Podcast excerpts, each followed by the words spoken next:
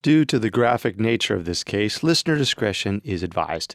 This episode includes dramatizations and discussions of murder that some people may find offensive. We advise extreme caution for children under 13.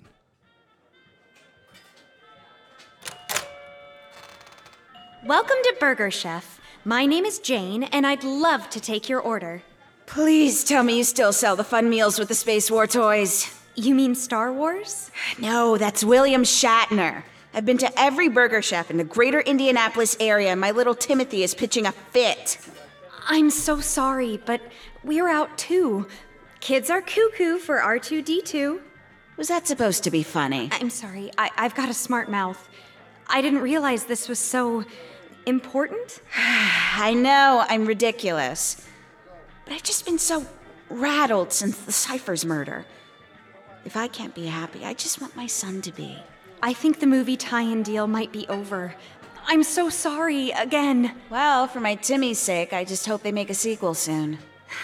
No, that'd be awful. Why ruin a good flick with unnecessary. Oh my god! Is everyone okay? Daniel? All good. There's smoke down the street. It's like a bomb went off. A bomb? What's going on with this town? In September 1978, 20 year old Jane Freet was settling into her new role as assistant manager at a Burger Chef store in Speedway, Indiana. The summer had been a rough one thanks to a horrifying July murder that shocked the town. A surprise bomb going off in September was the last thing Jane or Speedway needed. But more bombs would come, and that wouldn't be the worst of what the town would endure that year.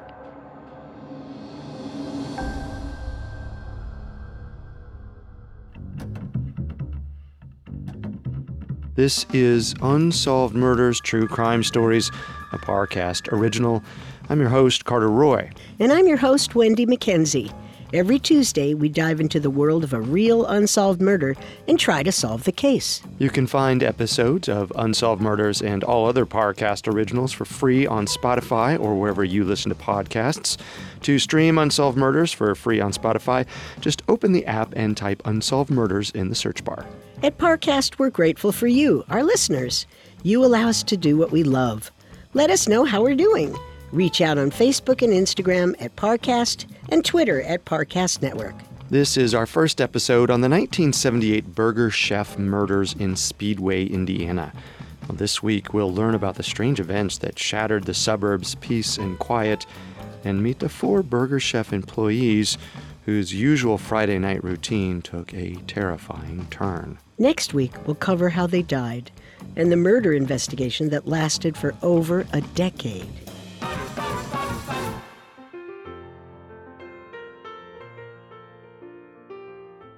In 1978, Speedway, Indiana was a town of just around 12,000. It got its name from the nearby Indianapolis Motor Speedway, home of the Indianapolis 500, the world's oldest currently operational auto racing competition. It was also home to Jane Carroll Freet, a young woman on the cusp of adulthood whose ambition and energy would put any race car drivers to shame. Jane was born in Indiana on May 2, 1958, to railroad conductor George Freet and his wife Carolyn. While the couple had several other children, Jane was a standout and a force to be reckoned with. By the mid 1970s, Jane was a superstar at Speedway's Avon High. Her list of activities was dizzying gymnastics, choir, pep club, yearbook, band, and drama. She also honed her leadership skills as a librarian's assistant and a teacher's aide, but nobody would ever mistake Jane for an uptight teacher's pet. The cheerful girl, nicknamed Sweet Jane, was quick with a joke and even quicker with a laugh. Classmates compared her to comedian Lily Tomlin, and there was a sense that she would go on to do great things. Greatness called out to Jane from the most unlikely of places a hamburger joint called Burger Chef. Founded in Indiana in 1954, Burger Chef had expanded to a staggering 1,200 locations by the 1970s. Second only to McDonald's, Burger Chef was a popular place for teens to get after school jobs. In 1975, 17 year old Jane landed a position at a franchise in the Speedway area. But Jane didn't just want a job, she wanted a career. By the time she was 20 in 1978, Jane lived in her own apartment and worked at Burger Chef full time, driving a white 1974 Chevrolet Vega to work every day. Her work ethic and bubbly personality were a hit, and she was soon transferred to a higher role at another burger chef on Crawfordsville Road. She took on the task of training new employees, like Daniel Davis, a 16 year old amateur photographer who yearned to enlist in the Air Force. The Decatur Central High School junior was known for his sense of humor and upbeat spirit, so there's no doubt that he and Jane had a great rapport. Sweet Jane! You got a sec to show me how the registers work? Old boss man just told me I could start training on them. Wait, you're getting a shot at the register? You're six years old. 16, Jane? Yeah, but you've been working here for about two minutes. You don't have to be a bitter old biddy about it. Uh, I'm a bitter 20 year old crone stripped of brains and beauty, and I'm far too feeble to even recall how to show you the register ropes. Jane, quit the jokes and help me out, please. Fine, Danny Davis. Now you too can enjoy the special suffering that comes with financial responsibility. Far out. Jane loved running a tight knit team, but some aspects of the company culture irked her.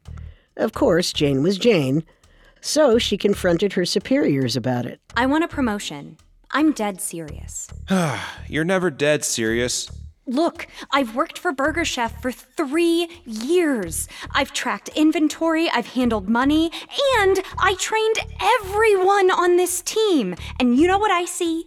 What, Jane? I see Eddie getting promoted. I see sweet little Danny getting a chance to learn the register when he's barely been here a year. I see lots of men, boys really, getting opportunities instead of me. Oh, come on. Don't make this some kind of sexism thing. Know. Isn't it? No, I just. You're so busy with school. I graduated. I'm a grown woman who lives on her own and works over 50 hours a week. I've proven myself. So now it's your turn. Or I'll take my million dollar work ethic and billion dollar smile to the fine team over at Dunkin' Donuts. you wouldn't dare. I've got a sweet tooth. I just might. Okay, let's. Okay. You are absolutely an essential part of this team. No, I pretty much am the team. And if you think flattery. How does Jane Freet, assistant manager, sound? Pretty damn perfect. Boss? Jane was promoted to assistant manager in the summer of 1978, a promising first step for the young woman who dreamed of climbing the Burger Chef corporate ladder. Jane's fight to get the promotion she deserved undoubtedly served as an inspiration to younger female employees like Ruth Ellen Shelton. Ruth, do you really have a Bible and a computer textbook out at the same time? Is something wrong? I was told I could do homework on my breaks. Well, of course you can. I was just curious. Religion and science, you know? They're kind of like opposites. Mm, the way I see it, uh, God made humans and humans made computers. So you could argue that the Lord was actually the very first engineer? Huh. You know, one day, I think you're to make a great nun. Or possibly a great astronaut? Whichever gets me closer to God. Ruth Ellen Shelton was born into a religious Indiana family on December 19, 1960. By 1978, she was a quiet 17 year old with a wide range of interests. The polite, kind teenager enjoyed crafting and singing and was passionate about her youth ministry work at the Westside Church of the Nazarene. However, Ruth was also fascinated by computer science and hoped to study it in college. She took business and math courses at Northwest High School, hoping to gain a competitive edge in the male dominated field. Though she was an honors student with an intimidating course load, Ruth also worked a part time job. After starting at the Dunkin' Donuts next door to Burger Chef, she joined the Crawfordsville Street Burger Chef team by 1978. It was a busy time, especially once the fun meals started coming with toys from a galaxy far, far away. Burger Chef's promotional tie in with 1977 Star Wars was one of the first deals of its kind. And the toys remain a collectible today. It was an exciting time to be a kid in Speedway, but as the summer days grew hotter, the town's adults were dealt a shocking blow.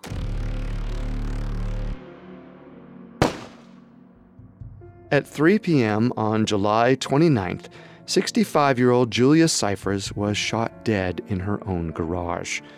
Her killer was a mysterious, long haired man who had come to inquire about a fine china set that Julia had advertised at a recent garage sale. Julia's husband Fred knew someone had called about coming to see the items, so he innocently brought the man to meet his wife. After hearing a gunshot, he ran to the garage to see Julia on the ground in a puddle of blood and the man escaping in a car. Julia was a church going librarian who worked with the Girl Scouts, so police were mystified by her violent murder. Speedway was a safe town, and Julia's only possible enemy was businessman Brett Kimberlin. Julia's daughter Sandra worked for Kimberlin, who allegedly sexually harassed Sandra's teen daughter, Julia's granddaughter. Julia threatened to file a restraining order against Kimberlin, and police thought the murder might have been his violent retaliation. The man who killed Julia on July 29th was not Kimberlin, but police suspected he was a hired hitman. The hunt began for the Speedway assassin, and the investigation gripped the hearts and minds of every local. Until September 1st, when the Speedway bombings began.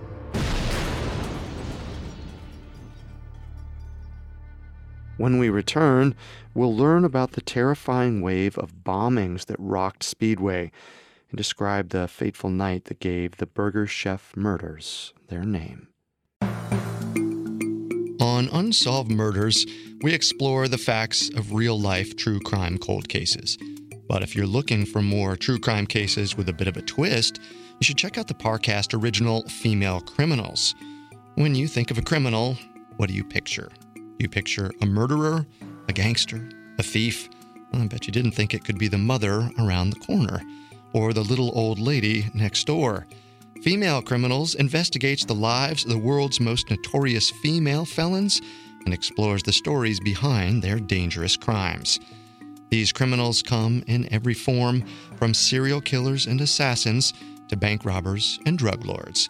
Female Criminals is like a mystery and crime documentary rolled into one. New episodes premiere every Wednesday. Follow Female Criminals free on Spotify or wherever you get your podcasts. Now, back to the story. 1978 started off well for 20 year old Jane Freet, thanks to her promotion to assistant manager at a Burger Chef restaurant in Speedway, Indiana.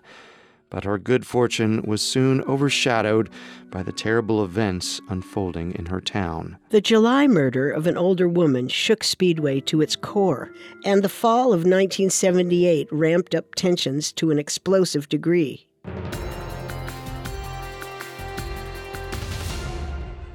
I'm reporting live from the Speedway High parking lot, where there's been another detonation, the eighth in six days. While the past seven have only resulted in minor injuries and property damage, the Speedway High explosion has seriously injured three individuals. As we await more from the police, there's only one question on our town's mind Where will the Speedway bomber strike next? The Speedway bombings were a bizarre series of eight explosions that occurred between September 1st and September 6th, 1978. Small homemade detonators were set off at locations like a shopping center, a motel, a bowling alley, and even under an off duty policeman's car. The final bombing occurred at Speedway High, where Vietnam veteran Carl DeLong lost his leg. Two others, including DeLong's wife, sustained serious shrapnel wounds. The bomb's components were traced back to one specific hardware store, where an employee had no trouble identifying the man who had bought the parts. It was Brett Kimberlin, already a suspect in the July murder of Julia Cypher. While the bombings came to an end after the blast at Speedway High, it would take years for Kimberlin to be officially charged with them. In the meantime, the bombings were yet another jolt to Speedway's frayed nerves. Locals couldn't believe how many terrible things had happened to their quiet suburb that year. The crimes also impacted the Crawfordsville Street Burger Chef, as one of the explosions occurred just up the street from them. The incident prompted a round of resignations. Ugh, Mom, another one quit today. Why am I surrounded by cowards? It's not cowardly to want to survive, Jane. It's not like any of your little minions would know how to react in a crisis like that. I worry too. But those bombs were a freak thing. We've got tons of cops stopping by the chef and patrolling the area. But what if it's not a bomb? What if some deranged man with a gun breaks into the store and robs you? You might be unstoppable, but you're not invincible. I've been studying my Charlie's Angels, and now I know the best course of action is to flip my hair elegantly and then karate chop my assailant. Very elegantly. Jane, All robbers want is cash. If they come in guns ablazing, I'd just hand over whatever's in the register. I wouldn't fight, Mom. I promise. good girl. Jane was confident she could overcome any challenge that got in the way of her success.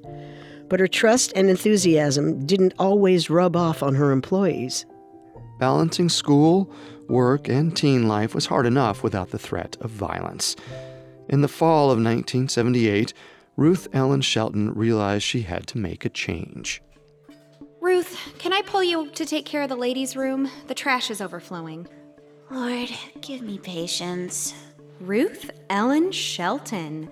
Is that a. a whiff of attitude? What's wrong? I just tried to resign, but it didn't work. What? Explain. Look, I. This isn't against you or anybody here. You're all wonderful. Don't tell me Dunkin' is poaching you back. Oh, they are so slimy. No, I'm just overwhelmed, Jane. Between school and church and voice lessons, I need more time for myself. What did Ben say? He begged me to stay through the holidays. I don't want to, but I know how insane things get. I'd feel bad creating all this extra work. As your friend, I say follow your heart. But as your assistant manager, we need any help we can get to survive the Christmas crazies. I know, I know. So, what? Just a few more weeks? Oh, a few more weeks, kiddo. Then you can hang up your uniform and get busy. Um, building spaceships? That's what all the cool geeks do, right? Something like that. Thanks, Jane. No, thank you. Ruth's good conscience wouldn't allow her to resign immediately. She knew she'd be putting her friends in a jam, and that wasn't her style. Her loyalty made her stay, and that's how she ended up on the closing crew on the fateful night of Friday, November 17th, 1978. Short order cook Mark Sylvester Flemons wasn't supposed to work that night either. Mark was a 16 year old sophomore at Speedway High. He was the youngest of seven siblings, raised in a strict household of Jehovah's Witnesses. Mark was well groomed, stylish, and friendly, but he'd had a rough freshman year at Speedway in terms of his grades. By sophomore year, in the fall of 1978, he'd made serious improvements. His parents, Robert and Blondell, allowed him to take a job at Burger Chef, but they were somewhat reluctant about Mark's new employment. Mark, I thought you didn't work Fridays. Are you fibbing to me? No, sir. I switched shifts with Ginger Haggard. She wanted the night off. So you do whatever Ginger says. You got a crush or something? No, Dad. I, I just. I was helping her out. I said you could take the job because your grades were getting better and the restaurant's walking distance from home. But if it's too much of a commitment, I'm sorry, okay? I worry, son. You're doing a whole lot better, and I just don't want you more distracted than you need to be. You understand? I do. Mark Flemons tried to back out of taking Ginger Haggard's shift, but his bosses insisted he work the Friday night closing shift as promised. Fate placed Mark and Ruth alongside Daniel Davis and Jane Freet as Burger Chef fed its last customers on November 17th. The restaurant closed at 11 p.m., and the real work began for Jane and her well oiled team. Thank you so much for coming into Burger Chef, and have a far out Friday night. Okay, kids, the hungry, angry masses have been fed for another day. Danny boy? Daniel Davis! Sir, yes, sir. That's ma'am, yes, ma'am, but good try. Hit the bathrooms first, then take out the trash. Bonus points if you can do it without spilling trash juice on yourself. Ma'am, yes, ma'am. Ginger? Oh, Mark, you're not Ginger. I swapped shifts with her, remember? And you looked so thrilled with that decision. Ha ha. I'm on grills, right? Correct. And Ruth, dear departing Ruth, give me a hand with the register so we can get all this loot safely into the safe. Make sure I don't steal anything, okay? Ma'am, yes, ma'am. Okay, Dream Team, let's shut this chef down.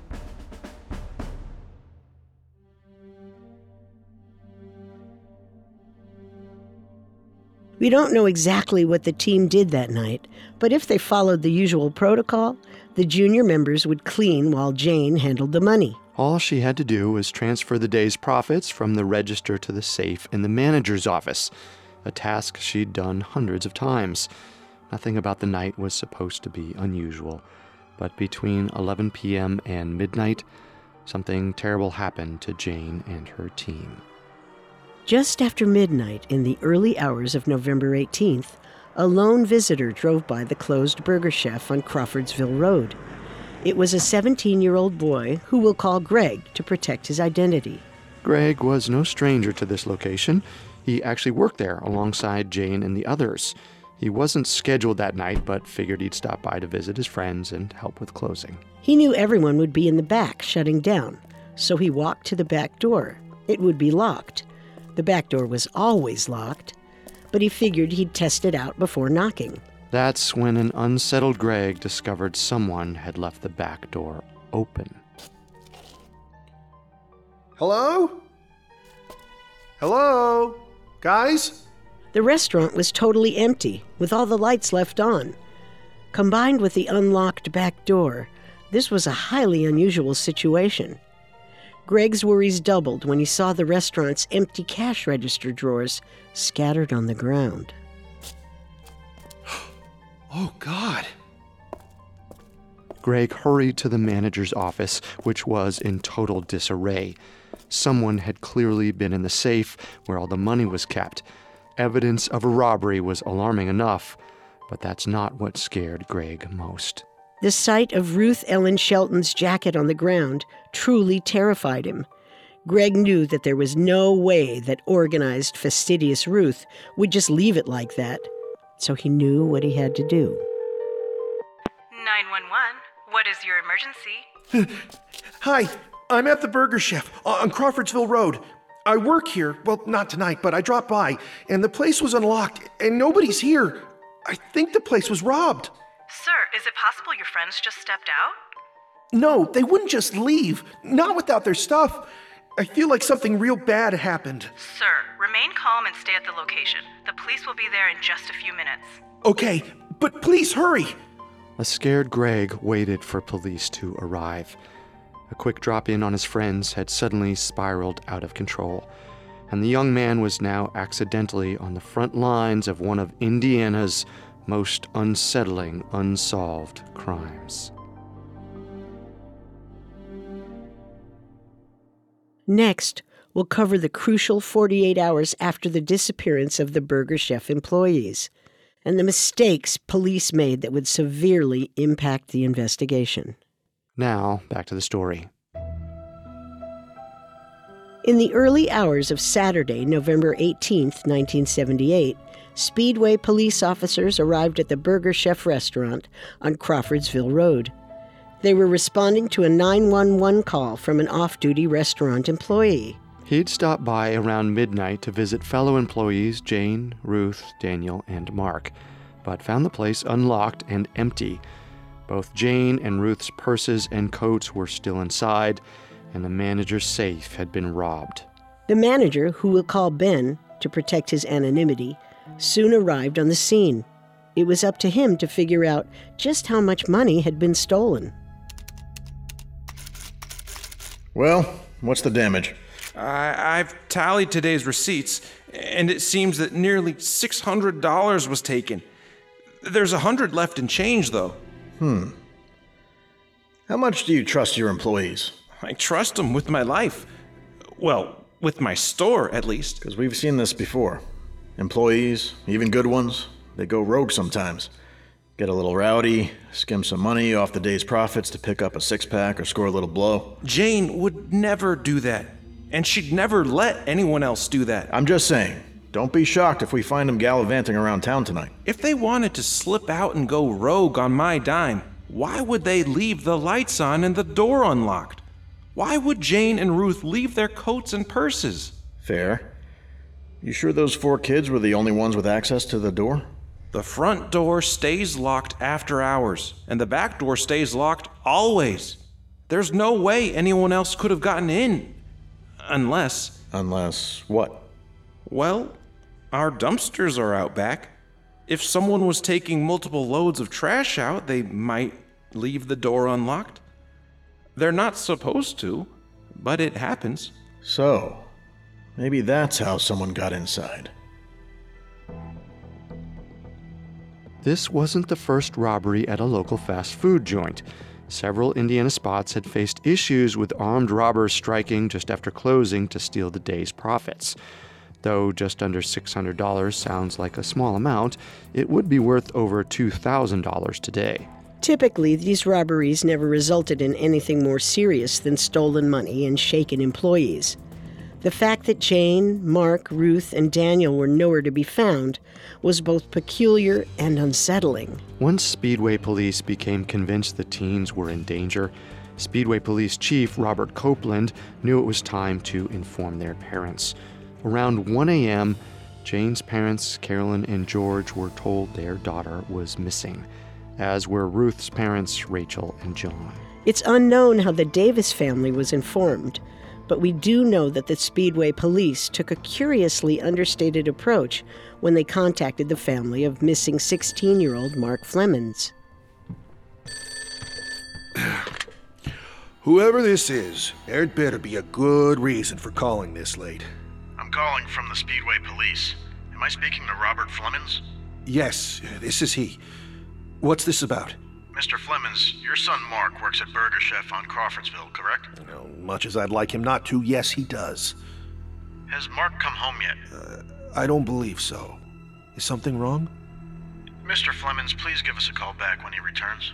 Thanks. If police were trying to be vague in order to prevent a panic, it didn't work. Robert Flemons and his wife Blondell knew their son wouldn't stay out this late on his own. Robert drove to Speedway Police headquarters sometime before dawn, where he learned that Mark was missing, along with three of his co workers. The news was broken to him just around the time that the search effort began in earnest.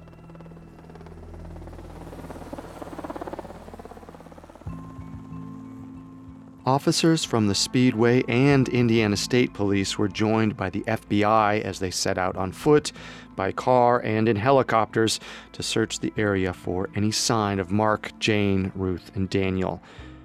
The first break in the case came at 4:30 a.m. when Jane Freet's car was found, 2 blocks away from Speedway Police headquarters. Though it would undoubtedly cause more worry and heartache, Speedway investigators had no choice but to inform Jane's mother, Carolyn. Mrs. Freet, can you confirm that Jane drove a white 1974 Chevy Vega? Why are you asking? We found the vehicle abandoned on West 15th Street. There's nobody in there, the keys weren't inside, and the passenger side door was unlocked. Was Jane usually good about locking her doors? Jane always locked her doors, officer. The car was dusted for prints, but nothing of note was found. All police had to go on was the fact that the passenger door was unlocked. The Vega was a two door car, so the unlocked passenger door would have been the only way to exit the car. Police mulled over a possible theory that would explain the scant bits of evidence that they'd found so far. At some point between 11 p.m. and 12 a.m. on the night of November 17th, one or more robbers, possibly armed, broke into the burger chef after an employee left the back door open while taking out the garbage. They held Jane, Ruth, Daniel, and Mark hostage while they stole $600 from the safe. Then, for reasons unknown, they forced the four young adults into Jane's Vega. Jane drove the car 10 blocks before they made her park it on West 15th Street. At that point, the captors ushered their hostages out of Jane's car and abandoned it.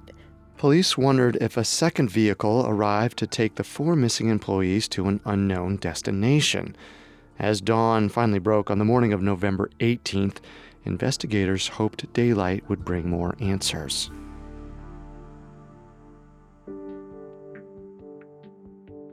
When the morning shift employees of the Crawfordsville Street Burger Chef arrived at work on the morning of Saturday, November 18th, they were ignorant of the previous night's events.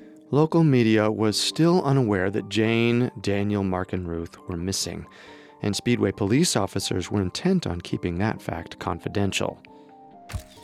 Chief Copeland, can you describe the events that occurred here last night? Sadly, the burger chef was burgled overnight, but as you can tell, the morning crew is here to open up for the day. They've already got us in their way, so I'm sure they'd appreciate it if there weren't any reporters sniffing around too. Were there any employees hurt during the robbery? This is an active investigation in its earliest stages. We'll let the public know of any additional details once they're confirmed. Thank you. In the early hours, it's unclear just how much the other Burger Chef employees were told about the previous night's events. Thank you all for coming in. You're a credit to the Burger Chef family and. Ben? What happened here? Where's Jane? Is it even safe to be here right now? What are we gonna do? We're gonna do what we always do. We're gonna wipe down the counters, clear out the trash, and then we're gonna greet the lunch rush with big smiles and bigger savings on value meals. Okay? Please? The Burger Chef team was permitted to resume business as usual, and at some point on the afternoon of November 18th, Speedway police realized just how big of a mistake that was. All right, so we've got El Wanger out talking to the kids' parents. We should focus on the crime scene photos and any prints or evidence that was found. Right. What's that look on your face for? They cleaned up the restaurant. What? The morning crew? We said they could stay open today, so they cleaned up. Please tell me someone took photos of the restaurant before all that happened. I'm not sure. Ah, then turn this dang car around and get us back there. Somehow, not a single Speedway officer thought to take crime scene photos or dust the restaurant for fingerprints. It was a catastrophic oversight that may very well be the reason this case is still unsolved today. While other factors were at play, the first 48 hours are the most crucial part of a missing persons investigation. By initially assuming the Burger Chef teens had robbed the place themselves, and by forgetting to properly document the crime scene, the police had unwittingly botched their own investigation. There's no doubt that they were trying to do their best, but mistakes have consequences. Though officers returned to the cleaned up Burger Chef to take photos and recreate the crime scene, no notable evidence was found. As news of the four missing employees began to spread through town, the police were extra thorough when Speedway locals began to phone in tips about what they saw in the early hours of November 18th. The first story came in on the afternoon of Saturday the 18th from an unnamed teenage couple who were on an impromptu date on the night of November 17th. It was Friday night around 11:30 or maybe a bit earlier. I was picking up this beauty from work to walk her home. We stopped right by Burger Chef. What was your reason for stopping? Well, nobody could see us, and we hadn't had any um, alone time lately. Ah. What happened next? We hung out on the railroad tracks nearby, and these two guys just like walked up. It was freaky. Yeah, they told us to go home. They said it wasn't safe to be out late because of all the crime and stuff lately. Can you describe the men? Age, clothing, anything unique? Old, like in their 30s. They had on these raggedy outfits. Oh, the one who spoke to us had dark hair and a dark beard and a mustache. He was blowing his nose in a handkerchief at the same time. The other one didn't talk, but he was clean shaven and had like lighter hair, I think. Anyway, we got out of there and cut through the Burger Chef lot on the way. Did you notice anything in the parking lot? No. Oh, well, There was a white car parked there. It was so cool. I'd drive it. Oh, babe, you would look great in that car. Uh, anyway, officer, does that help? It does. I was wondering, and of course, we'll have to get your folks' permission, but how would you kids feel about being hypnotized? Awesome. Police took the unusual step of bringing in a sergeant who was familiar with hypnosis to pull memories from the couple's minds. Between the interview and hypnosis, police now confirmed that Jane's white Vega was still at Burger Chef before it was driven away after midnight. They also had possible suspects in mind. Two 30 something men in shabby clothes, one dark haired and bearded, the other fair haired and beardless. A man named Michael Grider was also hypnotized after he called in to report something he'd seen around the time of the robbery. He was stopped at a red light and noticed a small car with the windows fogged up. He could just make out the sight of a bearded man in the car. Police thought the fogged up windows might indicate frantic behavior within the car, like four young adults struggling to break free from captivity.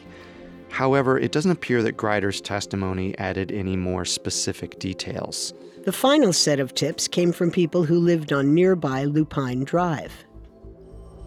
I saw two cars. Well, uh, one was a van with a two tone exterior. They were driving fast, which concerned me because they didn't have their lights on. It seemed like the car had some kids in it, and I think I heard a scream as they passed.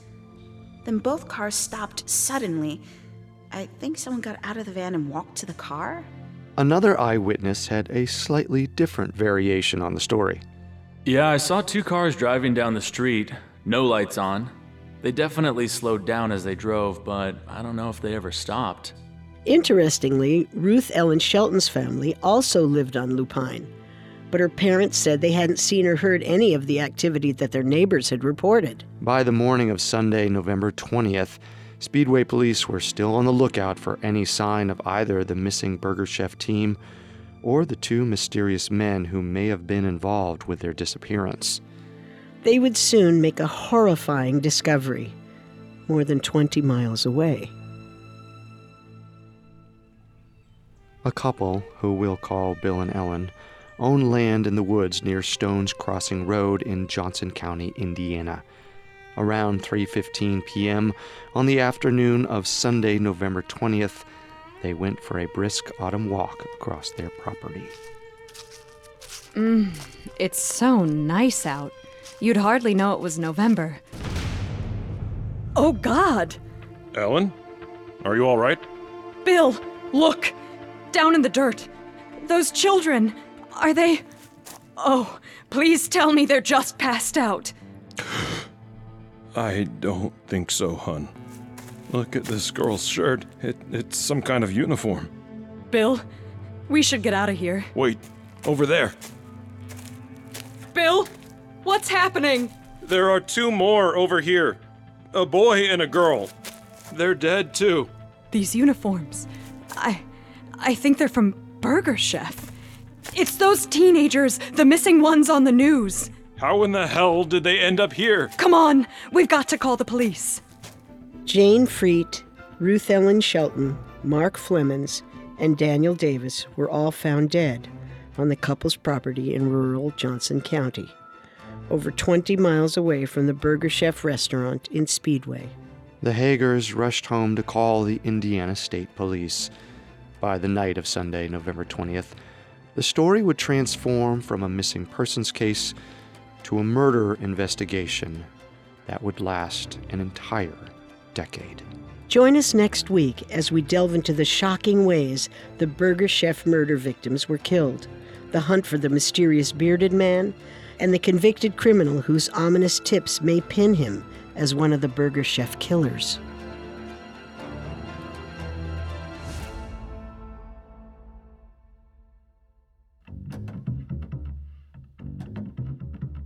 Thanks again for tuning into Unsolved Murders. We'll be back on Tuesday with part two of the Burger Chef murders. For more information on the Burger Chef murders, amongst the many sources we used, We found the book The Burger Chef Murders in Indiana by Julie Young to be extremely helpful to our research. You can find all episodes of Unsolved Murders and all other Parcast originals for free on Spotify. Not only does Spotify already have all of your favorite music, but now Spotify is making it easy for you to enjoy all of your favorite Parcast originals, like Unsolved Murders, for free from your phone, desktop, or smart speaker. To stream Unsolved Murders on Spotify, just open the app and type Unsolved Murders in the search bar. Several of you have asked how to help us. If you enjoy the show, the best way to help us is to leave a five star review. And don't forget to follow us on Facebook and Instagram at Parcast and Twitter at Parcast Network. We'll see you next time. If we live till next time. Unsolved Murders True Crime Stories was created by Max Cutler and is a Parcast Studios original. Executive producers include Max and Ron Cutler, sound design by Kenny Hobbs, with production assistance by Ron Shapiro, Carly Madden, Isabella Way, and Paul Mahler. This episode of Unsolved Murders was written by Amin Osman, with writing assistance by Abigail Cannon. The amazing cast of voice actors includes Susanna Corrington, Dan Velasquez, Joe Hernandez, Mike Capozzi, Tiana Camacho, and Harris Markson. It stars Wendy McKenzie and Carter Roy.